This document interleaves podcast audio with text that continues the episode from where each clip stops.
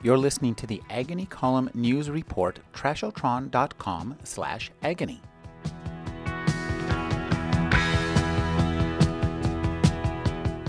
Glen Duncan's The Last Werewolf was an outstanding original take on a well worn supernatural creature. In this reading from the sequel, Talulla Rising, the narrator reflects on her delicate condition.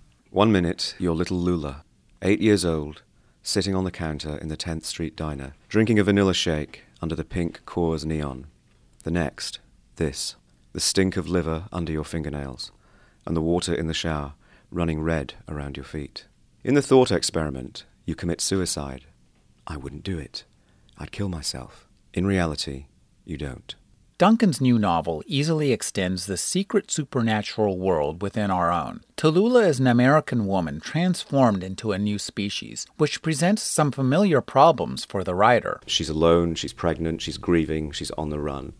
That is not, on the face of it, a comic situation. That is a rather harrowing situation. That set the tone. So although there were some anxieties about how do I do this and how do I keep the same mix of ingredients that made the first book work, actually the character and the situation kind of took care of that. The challenge for me was to just to make another very distinctive first person narrative voice of somebody in this absolutely bizarre situation without repeating the material in the first book. Duncan's narrative emphasizes the clash of our cultural expectations and our natural inclinations when faced with the challenges of life, in this case, the life of a werewolf. In any given situation, there is a kind of cultural script for the way you are supposed to feel. If somebody suddenly dies that you're close to, you're supposed to immediately feel grief.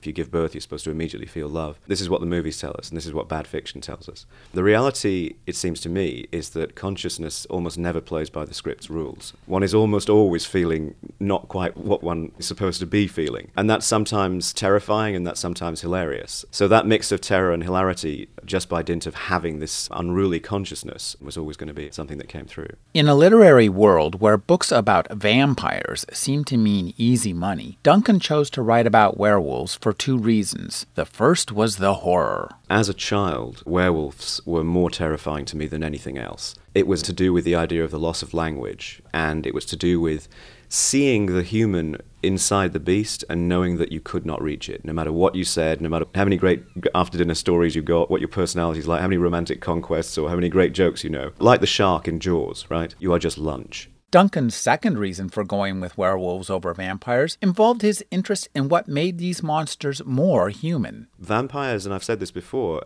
they didn't seem to have sex. They had the bite instead of sex. It was always presented as a kind of sexual surrogate. Well, that's no kind of fun werewolves are, when you get right down to it, dogs, right?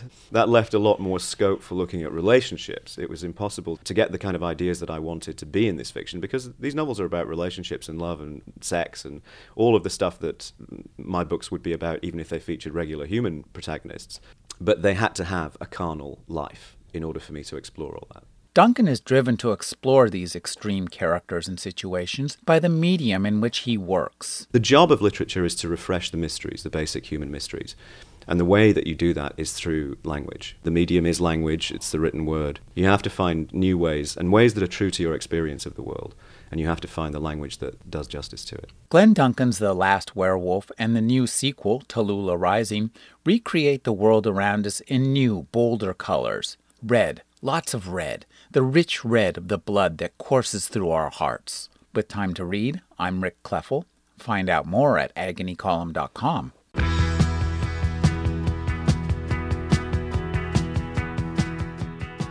You're listening to the Agony Column News Report, trashotron.com slash agony.